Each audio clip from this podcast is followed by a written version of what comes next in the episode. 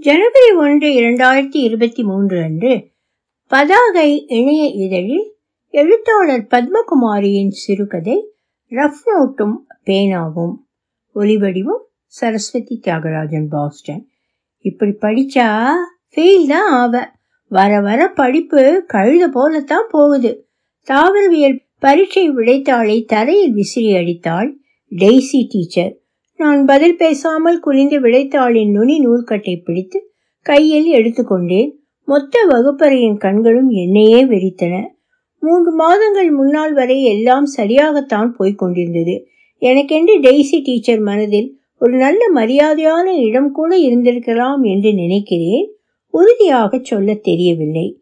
நான் காய்ச்சல் விடுமுறை முடிந்து வந்திருந்த அந்த காலை முதல் வகுப்பில் டெய்சி டீச்சர் தாவர இயலை தள்ளி வைத்துவிட்டு வகுப்பின் நடுவே இருந்த மேசையோடு சாய்ந்து நின்று அறிவுரைகளை எங்கள் முன்னால் குவித்து வைத்துக் கொண்டிருந்தாள். படிப்பில் போட்டி இருக்கலாம் ஆனால் பொறாமை இருக்கக்கூடாது. என்ன கேர்ள்ஸ்? புரிஞ்சுதா? எஸ் மிஸ் அங்குமிங்குமாக சில குரல்கள் ஒரே சீராக எழுந்து அடங்கியது. எவ்வளவு உன்னதமான வரிகள். நான் சிராகித்து உள்வாங்கிக் கொண்டிருந்தேன். நான் இப்ப என்ன சொன்னேன்னு சொல்லு. டீச்சர் எழுப்பி நிறுத்தியிருந்தது என்னை.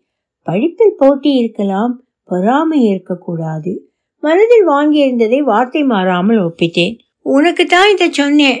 இனிமேல் யாரையும் பார்த்து பொறாமப்படாத. உக்காரு. இப்பொழுது வகுப்பின் மொத்த கண்களும் என் மீது. நான் யாரை பார்த்து பொறாமைப்பட்டேன்? அழுகை முட்டி கொண்டு வந்தது வார்த்தைகள் வெளிவரவில்லை. மணிச்சத்தம் அமைதியை கலைத்தது. பிரேக்ல ஸ்டாஃப் ரூம் வா. டீச்சர் வாசலுக்கு போகும்பொழுது திரும்பி பார்த்து முதல் பெஞ்சில் இருந்த என்னிடம் சொல்லிவிட்டு போனாள். என் கன்னங்களில் நீர் இறங்கிக் கொண்டிருந்தது. அடுத்த வகுப்பில் நடத்தப்பட்ட கணித சமன்பாடுகள் எதுவும் என் காதில் விழவில்லை. மனம் தேம்பிக் கொண்டிருந்தது. பக்கத்தில் அமர்ந்திருந்த ஸ்டான்சி மெல்ல முழங்கையில் விரலால் சீண்டினாள். தமரே மிஸ் ஏன் அப்படி சொன்னாங்கன்னு எனக்கு தெரியும். ஆச்சரியத்தில் விழுந்திருந்த கண்களோடு ஸ்டான்சி பக்கம் திரும்பினேன். ரேவதி தான் ஏதோ பிஸ்கெட்டை போட்டு கொடுத்துருக்கா. நேத்து ஜுவாலஜி ரெக்கார்ட் வைக்க ஸ்டாஃப் ரூம்ல போனப்ப அவ டெய்ஸி மிஸ்கிட்ட நின்று பேசிக்கிட்டு இருந்தா. என்ன சொல்லிட்டு இருந்தான்னு எனக்கு கேட்கல ஆனா மிஸ் ரொம்ப சீரியஸா கேட்டுக்கிட்டு இருந்தாங்க. ரேவதி கடந்த சில நாட்களாகவே என்னிடம் பேசுவதை முழுவதுமாக நிறுத்தியிருந்தாள். எனது அப்பாவும் ரேவதியின் அப்பாவும் ஒரே நிறுவனத்தில் வேலை பார்க்கிறவர்கள். பதவியில் ரேவதியின் அப்பா சற்று உயர்வான இடத்தில் இருப்பவர். எனது பரீட்சை மதிப்பெண்களை எனது அப்பாவின் வாயிலிருந்து பிடுங்கி அதை ஒப்பீடு செய்து ரேவதியை திட்டுவது அவளது அப்பாவின் வழக்கம். நாளடைவில் ரேவதிக்கு இது பெரும் கோபமாக என் மீது திரும்பி இருந்தது அந்த கோபத்தின் வெளிப்பாடாக ஏதோ நடத்தியிருக்கிறாள் என்று எனக்கு புரிந்தது. ஸ்டாஃப் ரூமில் டெய்சி டீச்சர் முன்னால் நின்று கொண்டிருந்தேன். சிறிய புஷ்பம் டீச்சர் உடன் இருந்தாள். ஆர்த்தியை விட ஒரு மார்க் ஆச்சும் ஃபைனல் எக்ஸாமில் கூடுதலாக வாங்கி காட்டுவேன்னு ரேவதி கிட்ட சொன்னியாமே.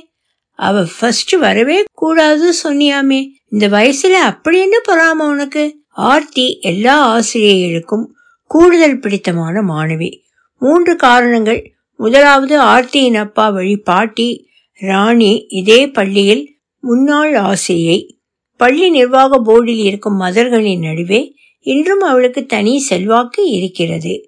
இரண்டாவது ஆர்த்தியின் அம்மா நாங்கள் ஆறாம் வகுப்பு படிக்கும் பொழுது புற்றுநோயில் தவறி போயிருந்தாள் மூன்றாவது தற்போதைய பெற்றோர் ஆசிரியர் சங்கத்தின் தலைவர் ஆர்த்தியின் அப்பா அலெக்ஸ். இந்த வருடம் பன்னிரெண்டாம் வகுப்பின் முதல் மாணவியாக ஆர்த்தி தான் வர வேண்டும் என்கிற எதிர்பார்ப்பு எங்களுக்கு வகுப்பு நடத்தும் எல்லா ஆசிரியர்களுக்குள்ளும் உள்ளூர இருந்தது. தலைமை ஆசிரியர் வரையிலும் கூட டெய்சி டீச்சருக்கும் சிறிய புஷ்பம் டீச்சருக்கும் கொஞ்சம் கூடுதலாகவே அந்த எதிர்பார்ப்பு ஒரு நோயைப் போல உடல் முழுவதும் பரவி இருந்தது நான் எவ்வளவோ எடுத்துச் சொல்லியும் டெய்லி டீச்சர் டெய்சி டீச்சர் என்னை நம்புவதற்கு துளி அளவேனும் தயாராக இல்லை. கொலை குற்றம் செய்ததை மாதிரி அவள் கண்கள் அன்றிலிருந்து என்னை துரத்த ஆரம்பித்திருந்தது. கூடவே சிறிய புஷ்பம் டீச்சரும் கைகோர்த்திருந்தாள்.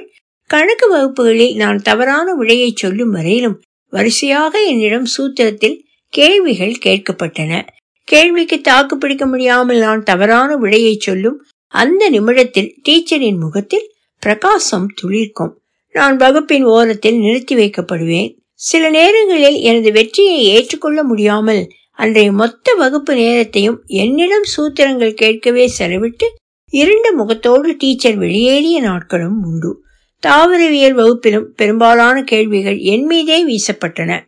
தாக்குதல் கேள்விகளாக இருக்கும் வரை தாக்கு பிடிக்க தெம்பிருந்த எனக்கு தாக்குதல் மதிப்பெண் குறைப்பீடாக மாறி இரண்டாம் ரேங்கிலிருந்து பன்னிரெண்டாம் ரேங்கிற்கு தள்ளப்பட்ட போது தாக்கு பிடிக்க தெம்பில்லாமல் போய்விட்டது. அப்பாவின் முன் உடைந்து அழுது கொண்டு நின்றேன். எதுக்கு இப்ப இவ்வளவு அழுக? வேணும்னே மார்க் குறைச்சிட்டாங்க. சத்தியமா நான் நல்லா தான் எழுதினேன். அதான் நான் உன்னை நம்புறேன் சொல்லிடல. கண்ணத்தோட.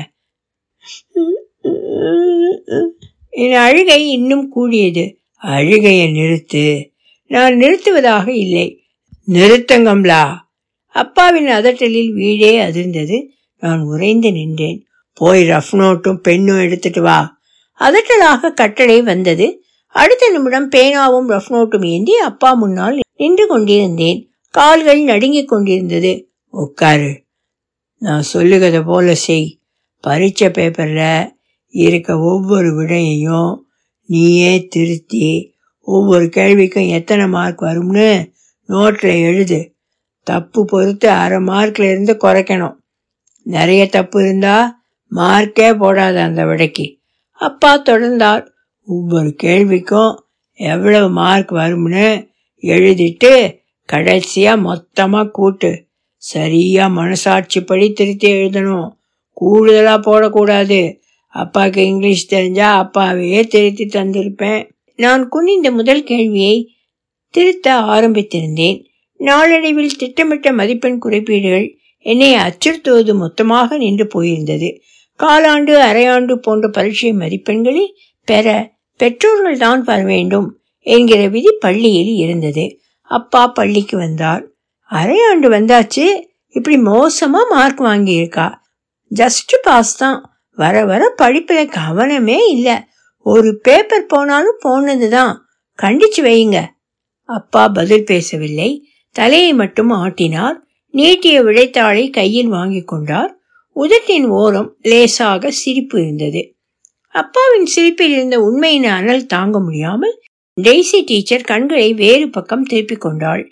படிப்பில் எனது வேகம் அதிகரித்திருந்தது. எந்த சீண்டல்களாலும் என்னை அசைத்து பார்க்க முடியவில்லை.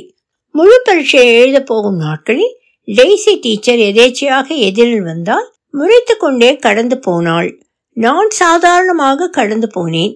நான் நினைத்தபடி நல்ல முறையில் பரீட்சைகளை எழுதி முடித்திருந்தேன். வகுப்பு ஆசிரியை என்கிற முறையில் டெய்சி டீச்சர் தான் எங்கள் வகுப்பின் மாணவிகளுக்கு மதிப்பீட்டு தாளை வழங்கிக் கொண்டிருந்தாள். மொத்த மதிப்பெண்ணில் நான் ஆர்த்தியை விட ஒரு மதிப்பெண் அதிகமாக வாங்கியிருந்தேன்.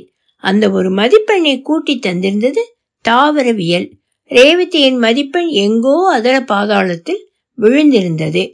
டெய்சி டீச்சர் கண்களை வேறெங்கோ அலைய விட்டபடியே மதிப்பீட்டு தாளை என்னிடம் நீட்டினாள். முழு பரீட்சை விடைத்தாளை தன்னால் திருத்த முடியாது போயிருந்ததில் டெய்சி டீச்சருக்கு பெரும் வருத்தம் இருந்திருக்க கூடும் தேங்க்யூ மிஸ் புன்னகை மாறாமல் சொல்லிக்கொண்டே மதிப்பீட்டு தாளை கையில் வாங்கிக் கொண்டேன். பள்ளி வளாகத்தை விட்டு வெளியே வந்த பொழுது அப்பா வண்டியை முறுக்கி தயாராக வைத்திருந்தார். போலாமா? நான் தலையாட்டினேன். இன்று வரை ரஃப் நோட்டும் பேனாவும் என்னோடு பயணித்துக் கொண்டிருக்கின்றன. ஒலிவடிவும் சரஸ்வதி தியாகராஜன் பாஸ்டன்.